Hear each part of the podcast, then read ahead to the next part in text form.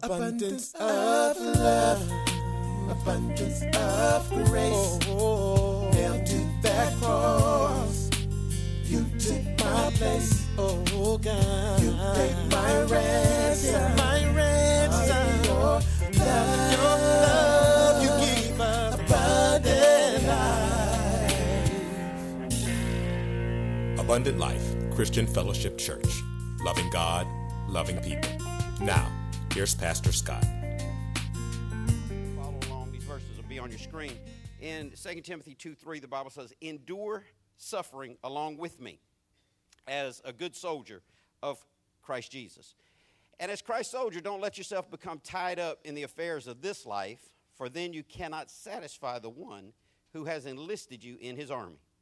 Follow the Lord's rules for doing his work, just as an athlete either follows the rules or is disqualified and wins no prize. I want to speak to you this morning from a sermon titled, We Are Soldiers. Pray with me. God, thank you for enlisting us into your army. God, I pray that today you would give us a unique ability to hear what the Spirit says to us. God, I pray that you would anoint me to say things that will be sound doctrine. God, I pray that you would draw us closer to you today. Father, for every person and every need that's here today, God, I pray that you would show yourself able in Jesus' name.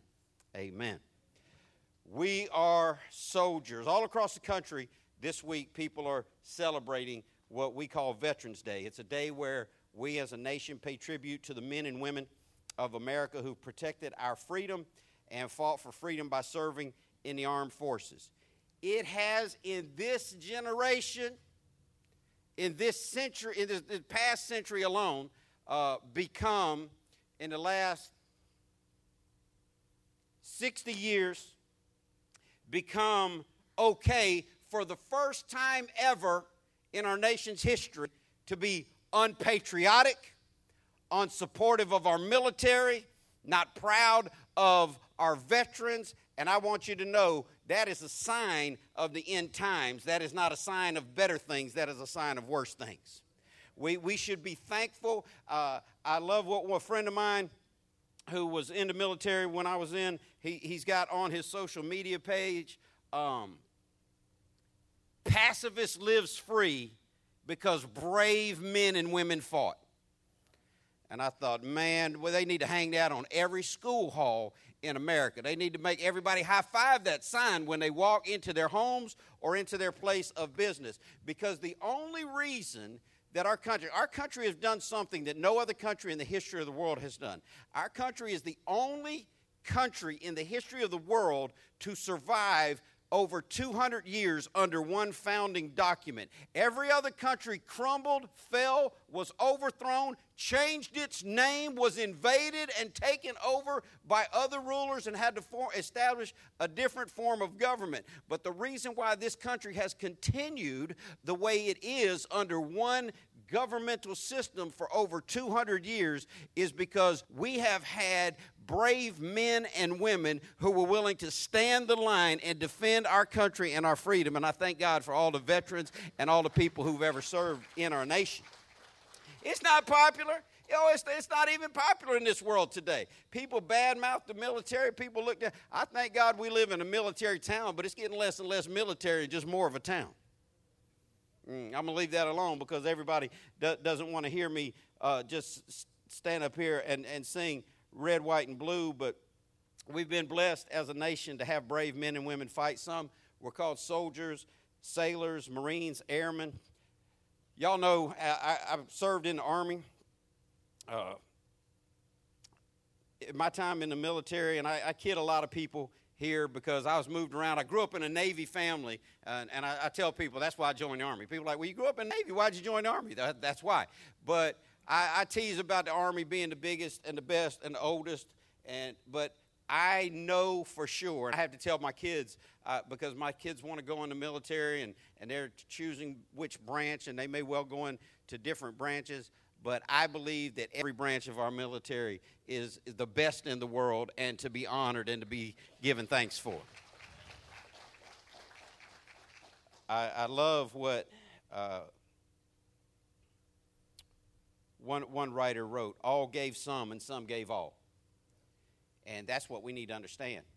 That's what we need. If you were in the military at all, you know that, that you gave some, but you also know some people that gave all. I was talking to Sergeant Major and a couple of guys uh, just a few minutes ago on the sidewalk and um, uh, about uh, a guy that just died a month and a half ago in Afghanistan. He was the senior ranking enlisted man in country on his seventh deployment. Uh, Sar- Sergeant Major uh, was, was shot and killed on his seventh deployment uh, just a month and a half ago. And I, I, got to doing some research because I thought about this. You know, there was a time where every day they were blowing up the news with how many people died in Iraq. How many Americans died in Iraq? Because America was being anti war and they were trying to make the war look bad.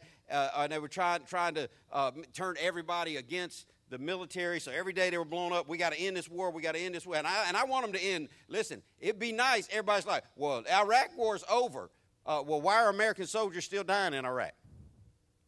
That's, that's, not, that's not a war that's over. Well, we're, we're, we're, not, we're not in Afghanistan anymore. Then how are American soldiers still dying in Afghanistan?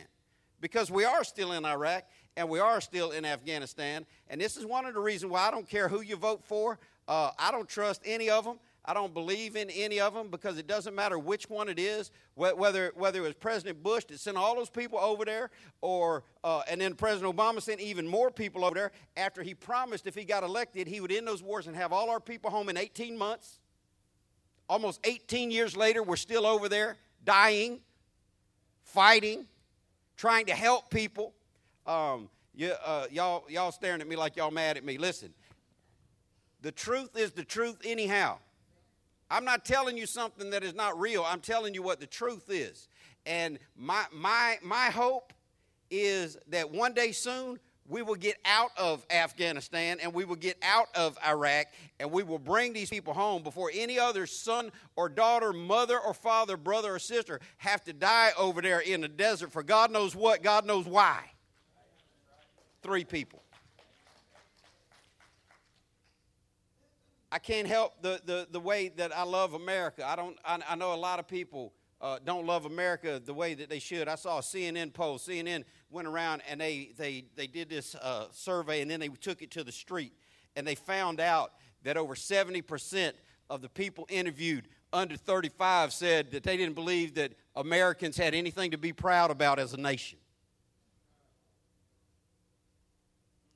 And, and, then they, and then they went to everything bad. And listen, there, hey, there's good and bad in every, in, in, in every pot in America, in, in every color in America, in every stream in America. And they, you know, they would start with, well, why should America be proud of anything? All we did is steal this country uh, and, and enslave a bunch of people. Listen, what country do you know that didn't have invaders, marauders, conquerors, and slaves? Now, I'm not justifying anything, but I'm saying if you want to look to point at why, well, this country's not fair to LGBT people. Why don't they all move to Pakistan? Anybody know why they don't move to Pakistan? Because they hang them by their necks in all Muslim countries. Well, America's just not, to- not tolerant. America's the most tolerant nation. Well, America's just not fair to, to certain groups of people. Why are they coming here by the millions then? What other country do you see thousands of people, millions of people? We let over a million people a year come in this country from around the world legally. That doesn't count the people that are sneaking. What you think anybody? Let, us just look at these countries across the back. You think anybody sneaking into Liberia, West Africa, try, trying to say, "Oh, we just got to we just got to get to Monrovia, New Kru Town"? Where we have our church in West Africa, New Kru Town, Pat Cruz Village is the most war ravaged, war torn, highest percentage of Ebola deaths in the world. Y'all just want to turn in your U.S. citizenship and rush off to New Kru Town?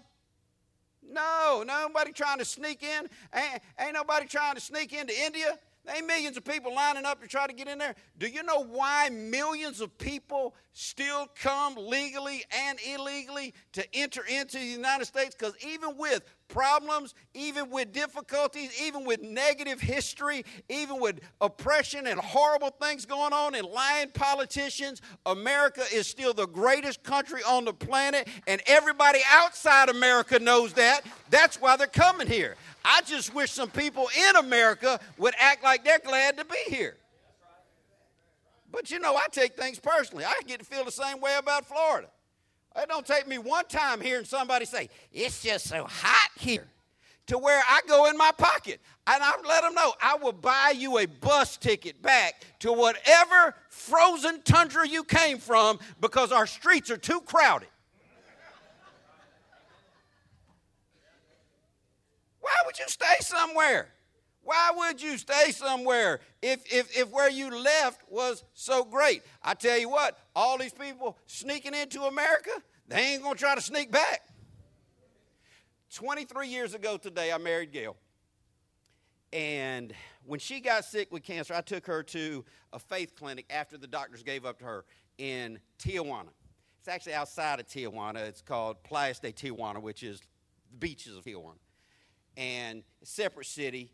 Uh, and the hospital is right across from the beach. Beautiful, gorgeous, but crazy because the city's gorgeous. You have the beach, you look the other way, mountains, hills, just gorgeous, but trash everywhere. People would literally, I watched them, would walk out of their house, take three steps off their front door, and just dump trash in the street. I'm thinking, I'd at least done that across the street. I mean, if it's legal, dump it on the neighbor's stoop, not on your own. But it, it was it was beautiful. One, one day we were standing right where, if you've never been there, it's ridiculous. This, this, this sheet metal, busted up sheet metal, goes straight out about 80 yards into the ocean. All the way down the side of Mexico. It's just like eight foot tall sheet metal with holes in it, and you can just shake it. And, and we're standing at this, at this circle point, and it was called the Overlook Point. And what it overlooked was that wall where you could see them, uh, the Border Patrol people riding on ATVs. And so we start getting surrounded by all these guys. Man, listen, if you are under six foot tall and you want to feel like a giant, you move to Playas de Tijuana. I didn't meet anybody in that city over five foot three. And so we're, and all of a sudden we start getting surrounded. A Bunch of people coming and they're looking. I just figure, I, I guess they're tourists, but they weren't tourists. They were people plotting. And because they told me, the dude say, hey, eh, I don't know why it's always this, you know. It's a, tonight it's gonna be my night. I'm like, tonight's gonna be your night to what? I'm like, oh, you going over the wall tonight? Going right through the wall. And I, and I, and I asked him, I said, you ever done it before? This guy done it like nine times. But he was convinced he was going to get to stay that time. Now, let me ask you this why would you leave one country to illegally go to another country nine times unless you at least had some type of belief system in your heart that it's better over there than it is over here. I think it's time that Americans stop start realizing, yeah, we got a lot of jacked up stuff in America. Yeah, it's unfair for a lot of people. Yeah, it's bad history uh, all the way around, but it sure does beat what a lot of people are running to to come from. I want you to know if you badmouth Florida weather to me, you're probably going to get talked to. And if you badmouth the United States of America to me, we're probably going to have a sit down meeting. I love America, and I wish somebody else would love America too. I feel, I, I, I feel like Billy Dee Williams. Y'all don't remember Billy Dee Williams? I feel like Billy Dee Williams in his greatest role. Anybody know what his greatest movie was? This out of the movie I'm talking about. Anybody else? Eh, Brian's song.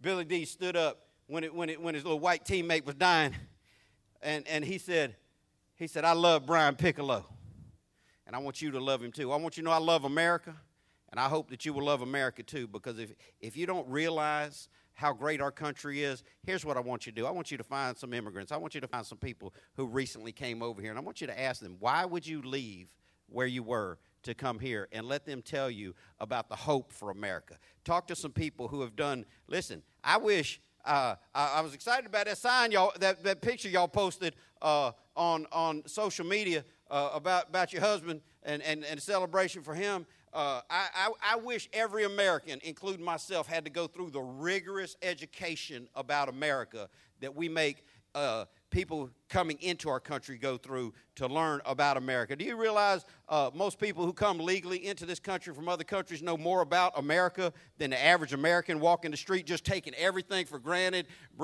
Listen, everything so much for free here, but everybody wants to talk about what's free. People talking about, oh, but we need free health care. Uh, we need free phones. We, uh, well, how about free houses, free cars? What about free 401k? What about free bank? What about $5 million for everybody for free? And here's the thing there are people as, as unlearned as they can possibly be about economics that think, yeah, that's a good system. I, I want to remind you of something nothing is free, not even salvation. Somebody paid for everything. And we, we need to be thankful to the ones who paid as, as we, in, as, as we celebrate and we live through all the benefits that we get from those who fought from those who paid. Uh, we are blessed to live in a military town. When I moved here, when I came to Jacksonville, it was a huge, huge military mindset in Jacksonville. For those of you that lived here in the 70s, you understand. I mean, we, we had, everybody called it NAS, they refer to Jacksonville, and they call, and they say NAS and Cecil Field. Cecil Field was NAS too. They were both naval air stations, but two giant naval air stations on one side of town plus Mayport. Uh, we're still a military city, but I don't think that our veterans and our military members uh, get the, the love and the honor that they did. And I know some of you don't want any recognition, and, and some of you uh, don't, don't like to be singled out. But I, I, would like you to do this just, just for the branch that you served in, just for the men and women you served together with, just for the nation that, that you swore to. I, I would like right now uh, the Bible says that you should honor those to whom honor is due. And, and I, I, would like you today, just on this one special day of the year, if you served in any branch of our military, active duty, guard, or reserve, would, would you stand to your feet and let us just recognize you? I'm standing uh, for the United States Army. Would you stand with me? Amen. Praise the Lord. While you remain standing, because these, these, these men and women who are standing understand that all of us didn't come home to churches. All of us didn't come home to families. And some of us still have not come home yet. So uh, as, as you men and women continue to stand, and y'all know I'm emotional, pray with me for those who are still fighting. God, we love you. And we thank you for loving us. God, I thank you for allowing us to live in this great country. Lord, I thank you for every man and woman standing in this place today, having served in the military of this country. You said that your name is a God of war, God, and that there is just wars to be fought, Father. And God, I pray for every person who's still fighting every just or even unjust war outside of American soil, God. I pray that you'd protect them, let them finish their mission, and bring them home. God, I thank you for these veterans. I ask you to bless them, bless their families, and bless our country in Jesus' name. Amen. Come on, give God praise. You can be seated. I had to get all that speech out of my system because I am red, white, and blue all the way on the inside, and I love America, and it is a uh, 23rd year wedding anniversary to a woman who's in heaven. Uh, military people still getting killed all across the world. Uh, we're, we're getting older, but I got great news for everybody. One day God is going to come back and take us to heaven. Amen. There'll be no more battles to fight. But there's still battles to fight here. I'll tell you a little bit about why I am so patriotic and, and why the military has been such a big uh, deal to me. I was born uh, uh, into the military. I was, I, I, was born at Mercy Hospital in San Diego, California, to a Navy family. Uh, I went to elementary school in Norfolk, Virginia, uh, and then later in Virginia Beach, aka NAS Oceana. I grew up playing baseball for Little Creek Amphibase Athletic Association. And I was always on, lived in base housing. I was always at Armed Forces Day. See, this is what's wrong with, with some people who aren't military. They haven't been to a good Armed Forces Day, right, Chief? Seen all that. Seen, seen these planes fly and, and, and do what they do. Seen the men and women uh, really come through in, in great pageantry. But if you know anything about the Navy, you know the big three cities are San Diego, Norfolk, and where else? Jacksonville. That's how we got to Jacksonville. So I owe, I owe huge stuff to the Navy. They brought me to Jacksonville at 11 years old. My, my stepfather got transferred to Jacksonville, so the military's always been a huge part of my life. Um, don't, don't worry about your football team losing. Listen, it's tough being, eh, being prior Army, living in one of the three largest Navy towns in the world, and having to watch Army play Navy every year. For those of y'all that don't know, Navy won every game from 2004, 2002 to 2015. And let me, let me just tell you how that's relevant. Because we started this church in 2001. And that meant up until 2016, Navy beat Army every year except the first year. Well, good news, what goes around comes around. Uh, we won two in a row, which means we've won two out of the last 17. it just depends on how, on how you want to slice it. But uh, the Navy has been a huge, eh, very instrumental in my life. So much of my Christianity comes, I feel, easy to me because of my military background. I grew up in a military home. I served in the military. But what I want you to know this morning, you don't have to have had either of those things to still understand a military mindset. And I want you to learn how to understand a military mindset or just at least consider it this morning because I believe it helps with our Christianity. I, I grew up understanding how to take orders and how to perform a task at a high level of excellence. I, I can remember people grow when I was in basic training at Fort Dix, New Jersey. I can remember kids, young boys, crying because the drill sergeant had yelled at them. And they were just freaking out. And I've been thinking, I, I thought about that, and I'm like, that was back when men were men and women were women. This snowflake generation right now, I just, I can't imagine the, the level of crying going on in basic training. Um, my, my, kids, my kids have told me, Dad, I, I think I'll do good in the military because I've been yelled at. You sure have. I've been told what to do. I've been told it's not my bedroom. It's your bedroom. It's not my door. It's your door. So, you know, they, they're not going to snowflake up like that, like, like some people. But here's the crazy thing in the military now, and, and, and this got to be hard. Uh, anybody, most of y'all not as old as me, uh, anybody serve in the 80s in the military? All right, about five people, six. Uh, well, you served in a time where they could still put their hands on you. You served in a time where drill sergeant still might just grab you and throw you to the ground and kick you in the stomach because you wasn't pushing up far enough. Uh, they don't do that anymore. They don't even yell at them, curse at them anymore. Well, I, I don't know if they're doing it. I hope they're not doing it. I hope they're not giving uh, recruits uh, stress cards. Giving people in basic training a stress card to where they can show the drill sergeant, you've stressed me out, I need a break. I need my safe space over here because I'm a snowflake and I'm melting. Let me tell you something. That is not preparing them for being a prisoner of war in some Afghani dungeon. Buried in a, in a sand dune somewhere. That, that you don't get stress test card, you don't get stress cards in real life. And, and I'm telling you what, we got a generation of college students that haven't figured that out yet because they're going to go into the real world. Now, they may work for, you know, eh, they may go to work for some, you know, uh, uber progressive company that literally has timeout spaces for grown ups. But, but listen, I don't even believe in timeout spaces for children. I see these parents, they're like, if, if, if you don't stop screaming curse words at mommy, mommy's going to put you in time. I'm like, that's too much talking already. that is just too much talking. What, what, what, what's this year's theme? Love requires what? Keep that in mind. not preparing these recruits well for the hardship of battle.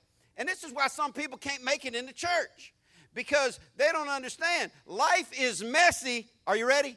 Even inside the church. Ah, safe space. I learned early in my life in ministry that there is a rank and file in God's kingdom. And the Bible teaches that we all have a certain amount of authority, but we are all ultimately under the maximum authority. We, we, we're people in authority, we have authority as believers, but we're also under the authority of the Lord Jesus Christ. Some churches are trying to confuse that. Some, some of the uh, most noted, largest ministry preachers in the world are teaching false doctrine on TV and on the radio. By, I, I heard a preacher say, God is no longer in control of the planet because he has given over control to the believer. And if God were to do anything without asking permission from the believer, he would be out of line. You can Google it, Creflo Dollar.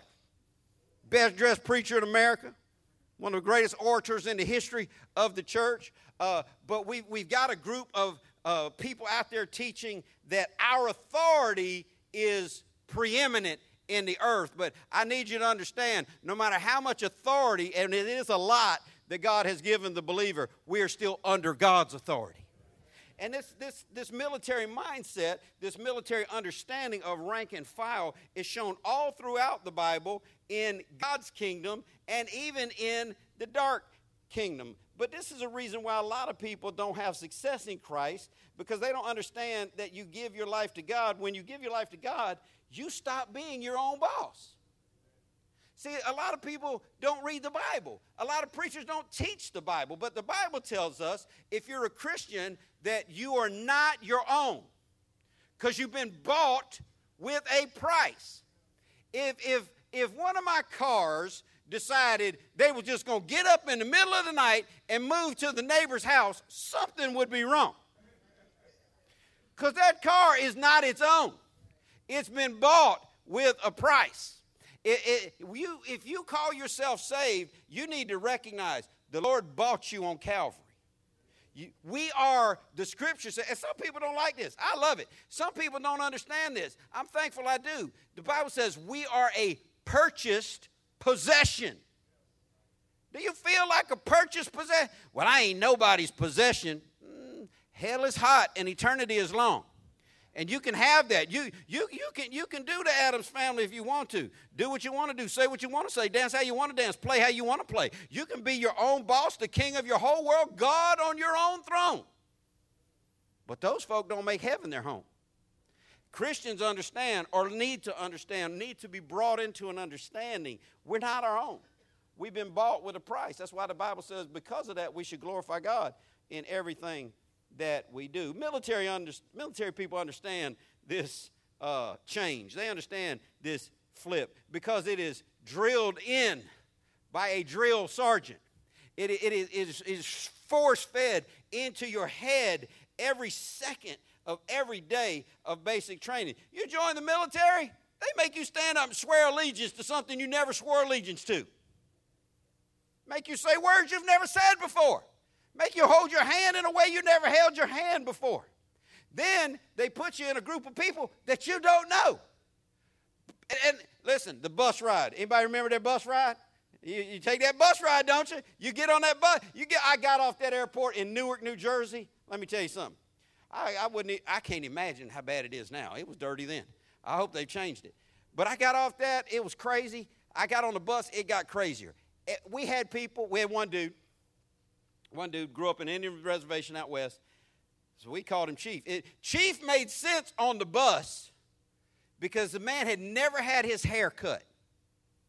He was a son of an Indian chief on an Indian reservation. He came in wearing blue jeans, a big belt buckle, and braided hair all the way down his back. They got on the bus, you know, it was a long bus ride. Uh, and, and so people called him chief. Everybody, everybody in our whole platoon just, uh, they called me Florida. We had a Chicago. There was a Detroit. They did that with you. I mean, you, you get you just put these names. So chief looked like a chief on the bus ride.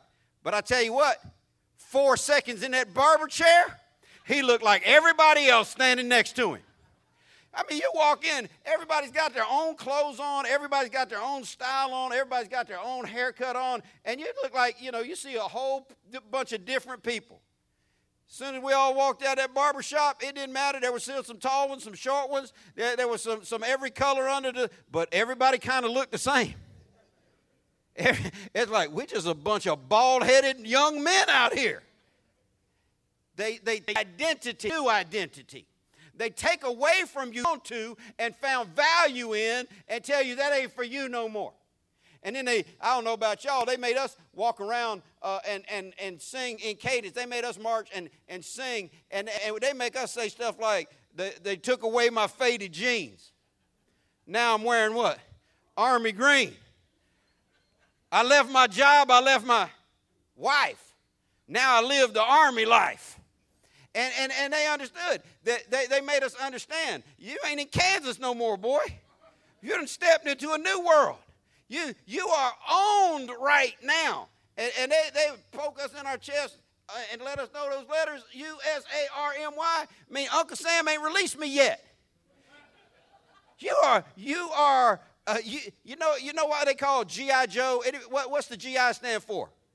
Government issue. Now, that's the stuff they give you when you go in. But do you realize that as long as you're a soldier, you are government issue? You no longer a civilian. You have no civil rights. I told y'all that long story about peeing in that bottle almost worked my nerves to death.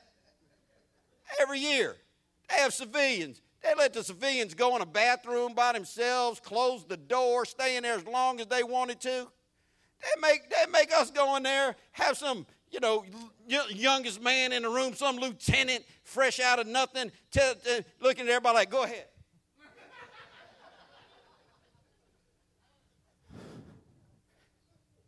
It,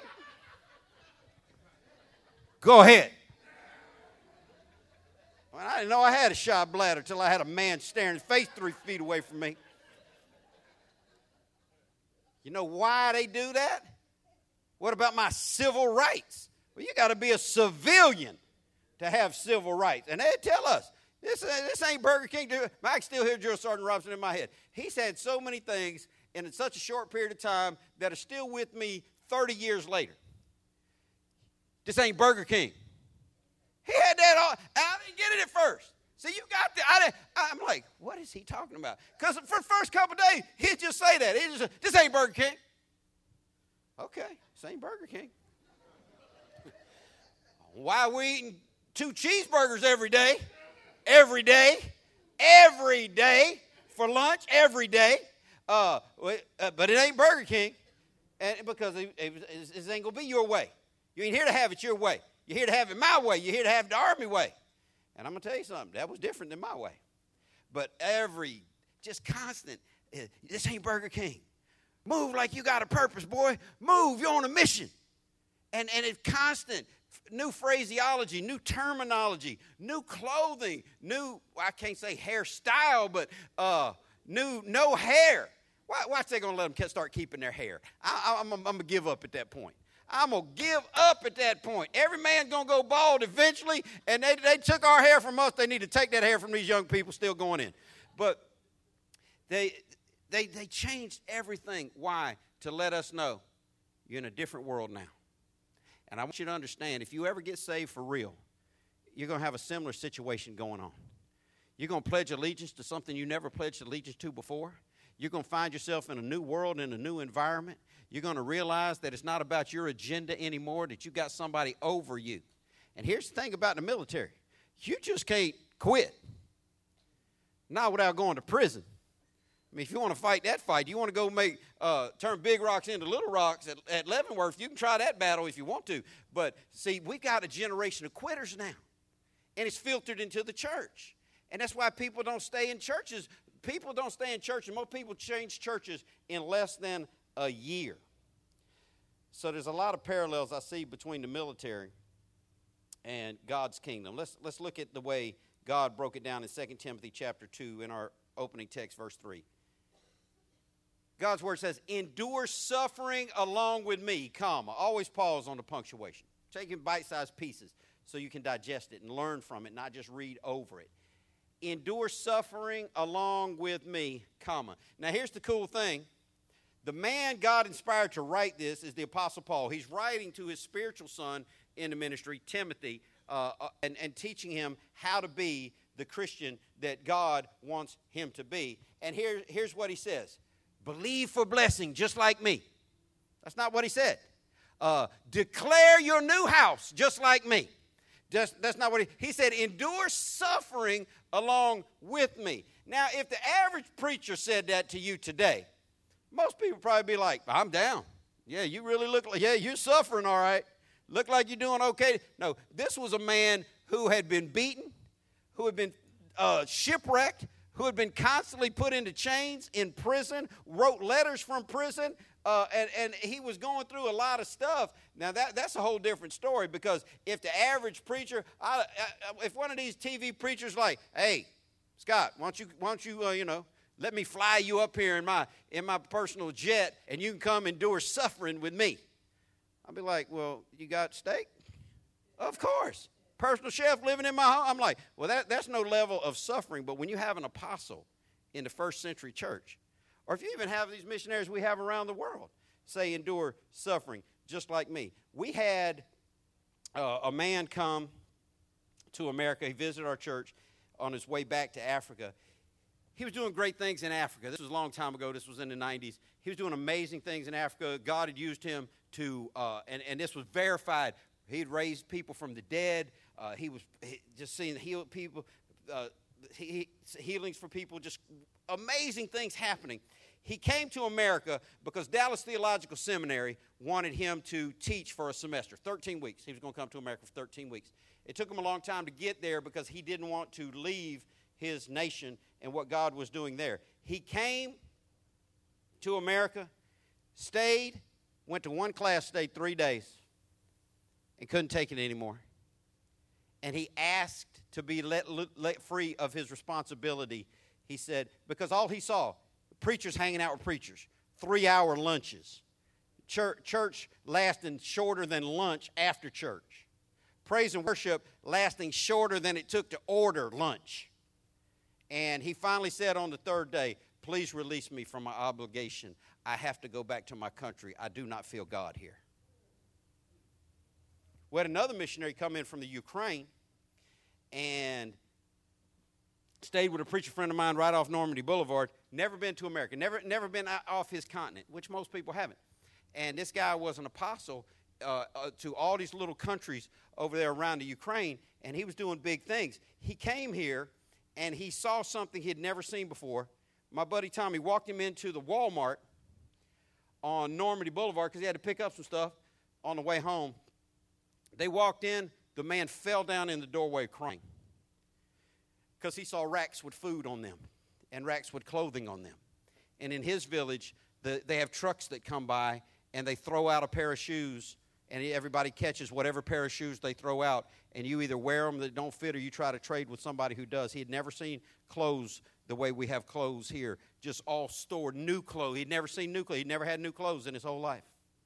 He'd never seen food on racks before because the bread truck would come by and they would throw out, not even wrap bread, just, just bread, throw it out, and, and people would take it. And he, he, he knew a world of suffering. He knew a world of starvation. He knew a world of loving God and staying in praise and worship longer than people watch a football game for.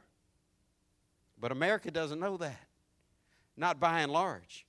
I'm telling you what, people, and it's crazy because people still think, well, I'm suffering for the Lord. I, I, I, I went to church two times last month. Sat in padded chairs in, in, in climate controlled conditions. This pastor from the Ukraine, he told us about his, his largest church. And over there, churches would be 10 people, 8, 6 people, 4 people meeting together. And, and all their churches, they didn't have buildings, they met in outdoor spaces. And his largest gathering of people uh, would meet in this town area, and they would sit on stone benches in the freezing cold. But sometimes, if the snow had been too deep, they would stand because the stone was too cold to sit on. Do y'all get it that we've got it easy? Somebody ought to say easy.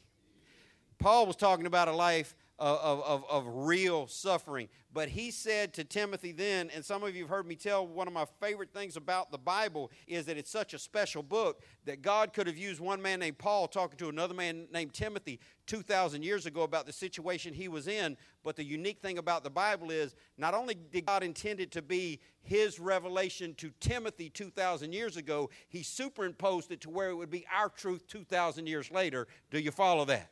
Not only did it speak to the ones it was written to, but it still speaks to us. So the message never stays the same because Jesus said that everything, including heaven and earth, are going to pass away, but that His word would never pass away. Not a comma, not a hyphen would ever change out of His word. So the word is everlasting and it's unchanging. And the everlasting, unchanging word of the Lord continues to be endure suffering along with me. A Hebrew fallacy from the Old Testament times, even still to today, is that those who were blessed materially were blessed of God, and those who weren't blessed materially were cursed of God. The, the Hebrew fallacy even extended to women in childbearing. Women who had lots of children were honored by God, and women who were barren were not honored by God. We see in the Bible these are not true statements, but that still spills over into people's mindset today. We look at life of comfort, ease, and materialism as blessing and riches, but I hope you understand that there are people who have nothing in their pockets, but they have more riches than we'll ever have. There's different ways to be rich. Some people are rich in money and depressed and miserable and thinking about suicide every day long, while other people, even in this easy country, are rich in relationships and family and love and honor and God in their heart. And, and, and they ain't thinking about suicide at all because they're having family over and they're going to be cooking later today and they're going to be loving the ones that they have. Even in a country as easy as we have it, they're still suffering because the hallmark of all Christianity, the scripture says, all that live godly in Christ Jesus shall suffer persecution. Now, I thank God we don't have to suffer persecution the way Paul did because, you know, that, that, that flush out more people than already get flushed out. I thank God we don't live in the Ukraine and we have to stand up in the snow for four hours worth of praise and worship and six hours of Bible teaching because they do church all day long there. I thank God that we don't live in New Kru Town, the highest percentage of Ebola deaths anywhere on the world. And this is a man I talk to every week that lives over there. Uh, Pastor Coon fasts most of the month just so he can give food to his children and the people he are, he's teaching about Jesus to. I thank God that, that our suffering is at a minor level. Does anybody understand that our suffering in this country is at a minor level compared to the rest of the world? Talk to somebody who's been outside this world. I mean, talk to somebody outside this country and, and find out that even though we have suffering, and there should be, there should be, but here, here's how our suffering comes most time. Pastor, some of my friends don't want to hang around me anymore since I gave up drinking, cussing, and hoeing. Well, then you probably ain't going to have as much temptation to drink, cuss, and hoe. Pastor, they, they stopped telling their dirty jokes when I walked to the water cooler. Well, you don't have to fill your ears up with their dirty jokes. Do you, do, do you see the difference between not having food to eat, being locked away in prison, beaten for your faith, versus they don't, t- they, they, they, don't, they don't take God's name in vain in front of me anymore? I, I, think, I think I'm oppressed. Okay, that, that, that type of suffering is on, on a different level, but there's always something because anytime you transition from one kingdom to the next, you got to give up some stuff. You're going to lose some stuff and you're going to gain some stuff. I told you about all the stuff they took away from us in the military, but they gave us everything we needed. They took everything, including our underwear. Now, I'm going to tell you something. Men, let's just act like the women ain't in the room. How many men ain't ashamed to admit they got underwear that they still wearing in their, in their drawers? To make it easy on you. Over 10 years old. Eh, eh, I, am in there. Anybody else? Thank you, coach. They don't want to admit it. You're like, Pastor got on raggedy. Listen, listen. I read about Calvin Klein. Y'all heard of Calvin Klein? Clothing designer. Calvin Klein This is what he thinks living is. This is how ignorant rich people can get. Calvin Klein every day opens up a fresh pair of underwear out the bag and puts fresh cardboard stiff underwear on his most sensitive skin. I'm gonna tell you something. You wash, you wash, dry, and fold them for you know long enough time. You break them in right, they get comfortable. We, we, we, we, we, they took everything, including our underwear. My fa- I lost my favorite pair of underwear. I never even got them back. Took my socks, took my shoes, but they gave me every, they gave me a new pair of shoes. Boots, uncomfortable. They, they gave me new underwear, severely uncomfortable. I thank God I didn't have to wear eyeglasses. I'm 55 years old. I never wore a pair of eyeglasses, contacts in my life. Um, I thank God for good vision. Didn't have to wear eyeglasses. I don't know what they call them now in the military, but man, I want you to know the army glasses they were doling out to people in the 80s. Wow. Wow. And they had a good name for them because they were just, I mean, big, thick, ugly, black, stand off your face. Uh, I, I, look at my basic training yearbook and I see them dudes wearing them glasses. I'm thinking, man, I'd have took those off for the picture at least. But it, they, they called them RPGs. Now, in the military vernacular, RPG would typically stand for rocket, propel, grenade. That's not what those stood for. Those stood for rape prevention glasses because you wasn't getting busy with nobody wearing a pair of them. They were hideous. I mean, they took away everything, but they gave you what you needed. But it wasn't always comfortable. It didn't always feel like it fit right, even though they told you it fit right. You know, they're like, look at you, like, yeah, there you go. And that they gave us what we needed, but it took a little bit of getting used to. If you ever get saved for real, if you ever come into God's kingdom for real, you're going to have a sense that I lost some of the stuff that I really felt close to. I lost some of the stuff I've been holding on to for years or decades, but God gave me new stuff. New stuff that might not always feel comfortable, new stuff that might not always feel like it fits you, but you got to believe that God knows better than you do. Does God know better than us? He said, Endure suffering along with me as a good soldier of Christ Jesus. So, we talk a lot about uh, how to understand the Bible, and one of the things we talk about is the principle of what is inferred, or the principle of inference. Now, if the Bible says, endure suffering along with me as a good soldier of Christ Jesus, what does it make you if you don't endure suffering? A bad soldier. We don't want to be bad soldiers. We want to be good soldiers in the army of the Lord. Let's keep reading and find out why? First thing I want you to know good soldiers endure suffering.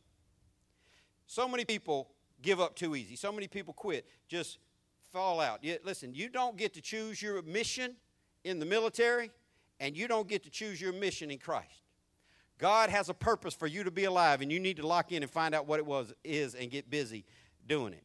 Uh, the mission is, is not always easy, but it's always worth it. Sometimes it involves suffering a little, sometimes it involves suffering a lot. But this isn't even a message that I went to the largest church growth conference in the world when I first started this church in 2001. And they said specifically never preach about sin, never preach about hardship. People want to be encouraged when they come to church. Listen, the reason why a coach has to tell people, look, we're going up against the number one offense in the league this week. I, I, I need all, all, everybody on defense to be geared up and ready to go. He's not depressing. Oh, why you got to tell us they're the best offense?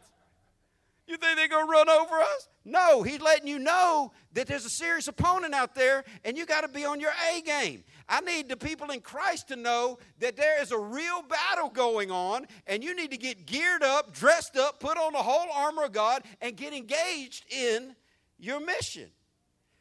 Good soldiers, they, they endure. The Bible says all God's promises are to those who endure. We could talk to everybody in this room that's been in church for any length of time, and everyone in this room knows somebody who used to serve God in church that don't do it anymore.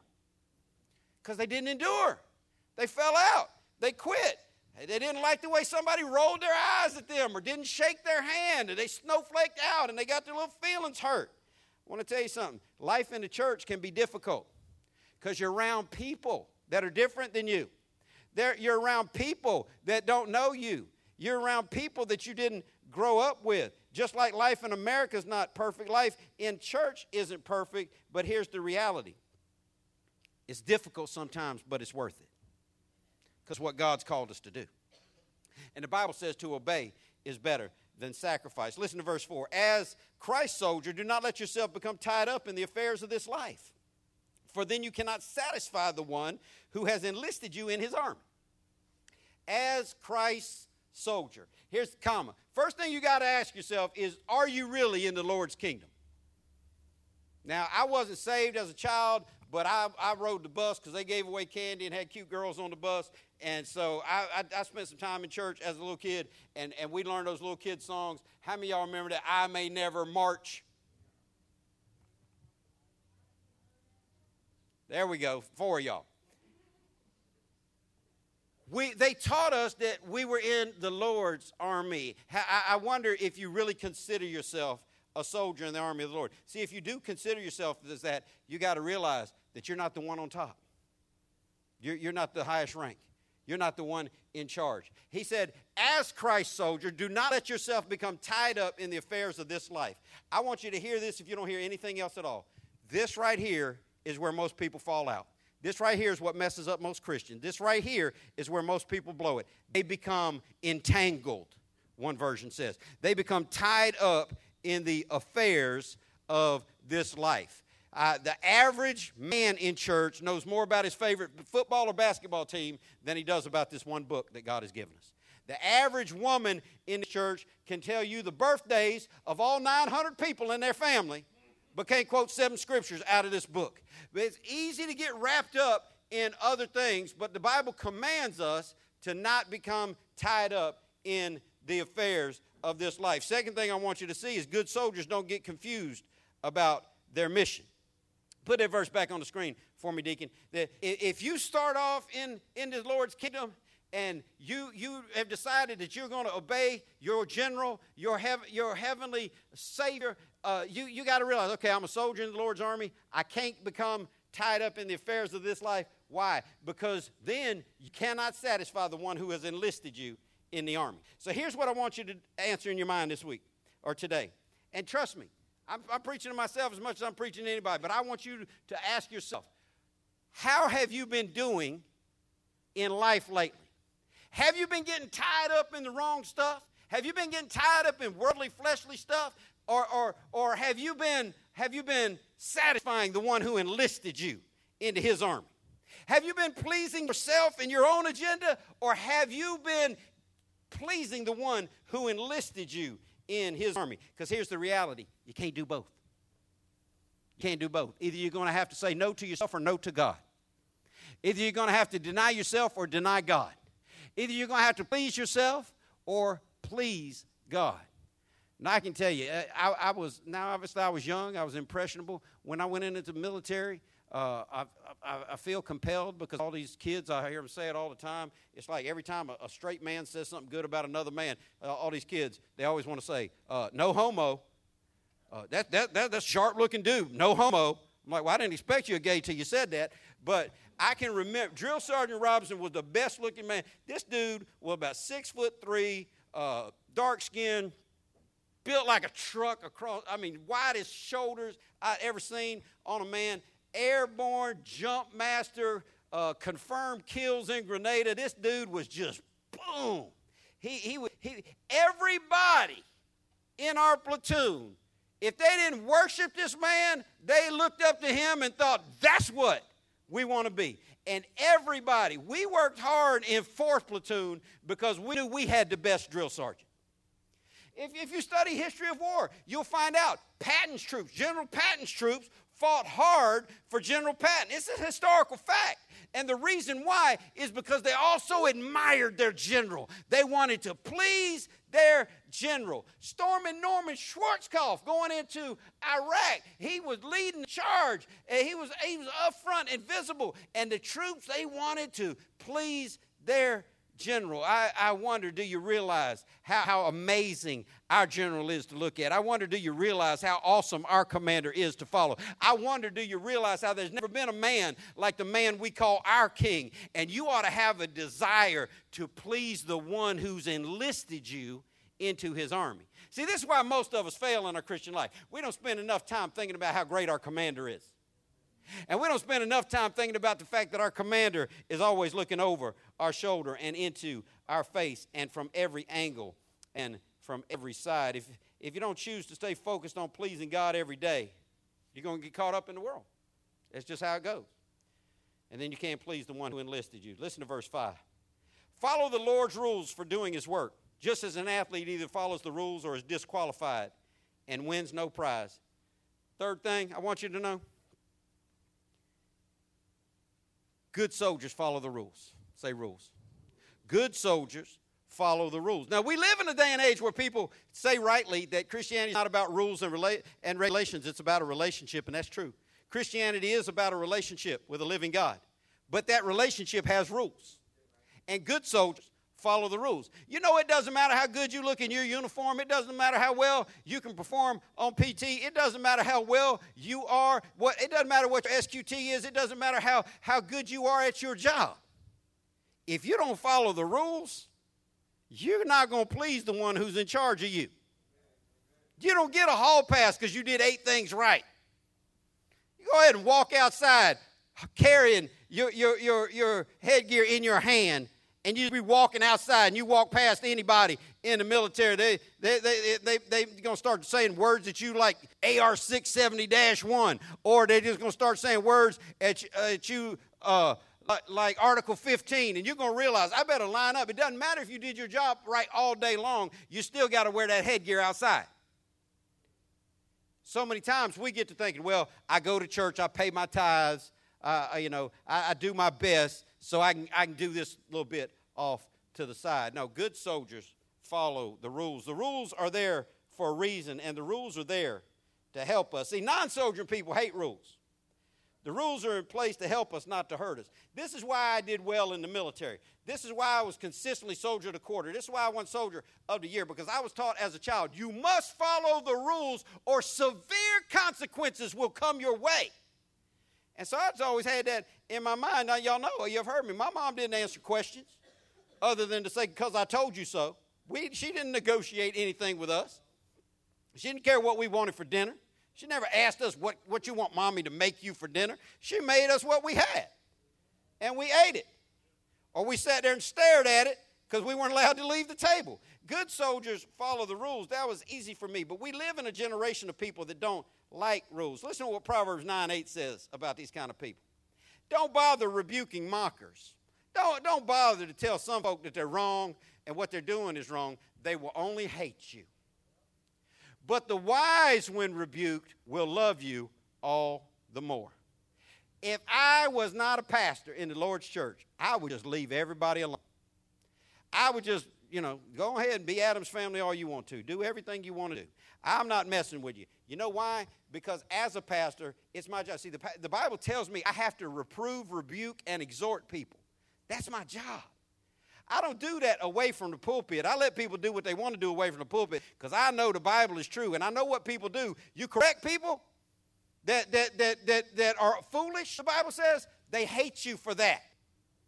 You get a bunch of hate out there. But if you correct people who are wise, they love you for that. See, some y'all, you, you hear hard preaching and you, you don't like it because you're like, who is he to tell me what to do? He ain't perfect. I told you I wasn't perfect. I'm just a messenger. But then there's, there's wise people that want to grow. They want to know what, what, what the steps are to, to get uh, under the glory spout, and they love you all the more. You got to ask yourself do you like the rules or do you hate the rules? It'll tell you where you fit on scale of wise and foolish. You got to endure hard times. You can't get confused about your mission. You have to follow the rules. But before you can do any of that, you got to be in the Lord's army. You got to get in it to win it. You got to be in this thing for real. You got to get in the Lord's army, not just inside a recruiting station. Everybody that walked inside a recruiting station did not leave in the military. Everybody that ever walked around people in uniform, everybody that went to Armed Forces Day on the base did not end up in the military. You got to get in the Lord's army all the way. Isaiah 45 22, God said, Look unto me and be saved, all the ends of the earth, for I am God and there is none else. I want to tell you something today in closing. The only salvation there is to be found is in God through his son Jesus Christ. Jesus said, I'm the only way to heaven. Besides me, there is no other way. God is the only God that can save you. There's not many gods, there's not many roads that lead to heaven. There's one God, and there's one way to get to him, and that's through his son. In uh, Matthew 11 22, Jesus said, Come unto me, all you that labor and are heavy laden, and I will give you rest. Some of you need to stop trying so hard. Stop battling and failing, battling and failing, battling and failing, and you just need to get saved for real. Some of you wonder why the Bible don't make sense to you. Some of you wonder why you don't want to pay tithes and give offerings. Some of you wonder why you don't like praise and worship music. Some of you wonder why you try and you fail and you try. So, the reason for many people is that you're just not saved for real. You can have church without having salvation. See, in the military, we see somebody wearing a military uniform that's not in a military uniform. We call that stolen valor. There's a lot of stolen valor going on in churches. People claiming salvation that don't really have it claiming they're in a, in a branch of service that they're not really in. I see so many parallels between my experience in the Army and in God's Army. I can remember when I first got invited, when I first had somebody approach me about joining the military. Here it is. I'm, I'm, I'm going to close with this story, and we're going to get out of here. When I was first invited to be in the Army, a recruiter came to Ed White High School my senior year, and he was telling us how great the Army was. And I laughed at him. And I can remember mocking him and, and, and, and, all, of, and all those people that were listening to him. And I'm like, join the army. Are you kidding me? Well, let somebody tell me what to do? Absolutely not. I had no plan and no direction. I had no parental oversight. I didn't go to college out of high school. I didn't get a job out of high school. I just kept doing what I was doing in high school, selling drugs and living how I wanted to live. The thought of living where somebody else wanted me to live, doing what I was told to do, no way. That was not for me. But that was my first introduction to the Army. But then, after I laughed it off, because I started laughing at the Army, but then, then there were all those commercials. And listen, uh, the, the Marine Corps does more at glorifying themselves through commercials than every other branch does combined. They put together some awesome commercials, hire some good looking actors to wear uniforms and look amazing. Uh, the Army used to do that in the 80s, and they had great commercials. And I started seeing all these be all you can be commercials and stand up for your country. And I thought, you know, that, that kind of looks okay. But then the years went by. I still said, no, not me. You ain't getting me with a commercial. That's not what I'm doing. But as, as, as a couple years went by, see, I didn't go in the, I didn't go in the army until I was 22. And during that transitionary time, that four, five year time since I'd seen the recruiter, seen the commercials, I, I knew the life that I was living was a dead end life. I knew, I knew that, that I, I needed more. So I went myself. They didn't come to me. I didn't flip on it on a commercial. I went to the recruiter's office at Normandy Mall on Normandy Boulevard. And I sat down and talked to an Army recruiter. And he invited me to join the Army. He told me what life in the Army was like, showed me a video uh, and, and on, on a TV, because there, wasn't no, there wasn't no computers back then uh, put a VCR tape in a TV in his office. And I said, Man, that's just what I want structure, unity, purpose, something bigger than myself to live for. And I know that people who are in Christ understand that their life has bigger purpose than just their life. They understand I'm living for something bigger than me. And I want you to know until you get that, you are not going to live life on your highest level. You're not going to live your best life until you get involved in something that's bigger than you, something that has lasting value. And this is what drew me into the army. And I feel like it's the same way in the Lord's kingdom. I feel like it's the same way in God's army. See, God sends people your way to invite you to come to Him. They're the recruiters. You, you get these Christians, they, they, they, they, they throw this stuff in your ear about how you need Jesus. And most of you, like I was in high school, all them rules, they ain't me. I, I got to do me. And, and you laugh that off. And you, you, you resist and think Christianity is not for you. And, and it's, it's the same way in, in, in the Lord's army. Then, then you start seeing all those commercials. What, what are the commercials? They're, they're the blessings in the lives of your friends. It's the joy you see in, in, in Aunt T who ain't like anybody else because she's always okay even in the midst of tragedy. And you start wondering why, why, why is she holding her head up when, when her babies die and everybody else falling apart? These, these are the commercials of God's army. The, these are the shining trophies of God's army. You start seeing men and women in, in marriages that you want to role model. You start seeing old women of faith, and, and you see that that's the kind of woman I want to be. You start seeing older men in faith, and you say, I want to be that kind of man. Those are the Lord's commercials. And then, then you start getting, uh, uh, you start listening to what is being said, and then ultimately one day, if you really want to get in, you have to go to the recruiter. See, I laughed it off. I listened, but then I felt a longing for something that I didn't have, and I went to the recruiter, and it's the same way joining the Lord's church. You got to go to the recruiter. You got to go to a Christian church, a Christian friend. Uh, you you got to get to God somehow. You got to listen to them tell you how great God is. And you begin to think, this is what I want structure, purpose, guidelines, life, to be attached to something that's bigger than me. Do you realize that in just this little church on this patch of dirt, we're feeding a thousand people every week through our food and clothing ministry? We're ministering to thousands of people around the world through our churches in different continents and our missionary friends around the country. We are part of something so much bigger than you can see. And it's awesome to be involved in it. You got to get let a longing begin to well up in you. And, and, and, and you, you got to realize this is what I want. This is what I'm made for. This is what I'm about. See, God's calling for soldiers to join his army today. Most people are still laughing at his call. That ain't for me, dog. no, not me. But he loves you more than anybody else ever will. He died on the cross for you so that you could have eternal life and be part of his family. To turn away his invitation to be part of his family not only disrespectful, but it's foolish. All the benefits are in Christ. All the right now and eternal benefits are in Christ. But some people are still laughing. God's calling for soldiers today. Some people are starting to listen. I don't know where you're at in your life. I don't know if you're still laughing at the call of God, or maybe you're one of those you're starting to listen to what God wants you to do. Maybe you're starting to listen to the, the, the concepts that there's more for you in salvation. God's calling for soldiers today. And I believe there's some people who are longing to please Him. Because the call doesn't stop when you sign up. You got to go through boot camp. Then, then you got to go, you got to learn the basics. Then you go through AIT and you learn the deeper things. This is like church. You get you get saved, you start learning the, the, the, the, basic things. Then you grow and you learn deeper things. But it all stems from this desire to be part of something and to be attached to someone and to have a commander that you long to please. I, I want you to figure out today where you are. Are you laughing at the call of God on your life? Are you listening to the call of God on your life? Or are you longing for the call of God on your life? See, everybody in this room is in one of two categories. it's not a racial category, it's not an ethnic category, it's not a national category, it's not a socioeconomic category, it's not an educational category. It's a spiritual category.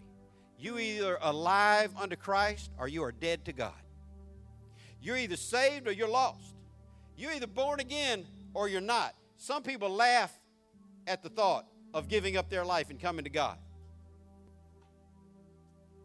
They're missing out. Don't miss out. There is no better place to be than in God's army. Some people are listening, keep listening, and let that longing grow. Some people are to the point where they're finally ready to be and to do all that God called them to be and to do. If you're here today and you're ready to join God's army, and you know you're not saved, the Bible says all you have to do is ask God to save you, and He will. I was going to have an invitation to have you come forward. You don't even have to do that. If you're here and you want to be saved, all you have to do is ask God to save you. He said to do it. He said, if you confess with your mouth the Lord Jesus and believe in your heart that God raised him from the dead, you will be saved. You don't have to walk an aisle, pray a prayer, shake a preacher's hand. All you have to do is ask God to save you, and He'll do it. He'll, he'll, he'll sign you up today in His army and you can start growing and become the soldier He called you to be. If you need somebody to talk to, I'm going to stick around after church this morning. You need to talk to somebody about getting saved today. I want to talk to you before you leave this place. If you're here and you're saved and you know you haven't been living up to the call that your commander has placed on your life, I want you to repent. Here's the great thing about God He will give you a space for grace, He will give you a space of repentance. And this is why we need to hear this message. And I'm, I'm, talking to everybody in the room. You need to repent before it blows up in your face. You need to repent. It's like a soldier who leaves base thinking he's, he's going to go AWOL. I'm driving off base. Well, you, so you can drive off base a little bit. You get outside the city limits and you're supposed to be back in an hour, you're getting into trouble. You turn around and you come back, nobody will ever know, and you will still report for duty on time. Some of y'all need to turn the ship around, turn your car around, turn your life around, and report back for duty before people realize you've been AWOL. Because once you get AWOL, there's some bad stuff coming your way. Too many Christians running AWOL from God. I've heard people tell me for years that they were running from the Lord. You can't outrun the Lord. Wherever you'd go, He's already there. So God's calling today. You're either going to laugh at him, listen to him, or you're going to long to please him. I can't make the choice for you, but you're making the choice with the actions that you choose. Pray with me. God, thank you for calling us into your service. Thank you for recruiting us. Thank you for choosing us. Thank you for making a way for us to find salvation. Thank you for bringing salvation to us, God. I pray for every lost person in the room, Lord. I pray that they would call on your name today and be saved. I pray for every Christian, God, who's running, every Christian who's on the outside looking in, every Christian who is not longing to please you, God. I pray that you bring repentance and holiness. God, I pray that you would let us be excited to be in your service. Let us be excited, God, to know that we're living for something bigger than ourselves. We're part of something. You said that we're accepted in your family. Thank you for accepting us, God. Thank you for being our commander. You are the greatest there is. There's nobody like you, nobody beside you, nobody compares to you. Thank you for loving us when you didn't have to. Thank you for continuing to love us in spite of everything. Help us, God, to be good soldiers. Help us to endure hardness. Help us to stay on mission. Help us to desire to please you. Help us not get tied up in the affairs of this life, but to keep our eyes on the prize. We pray in Jesus' name. Amen.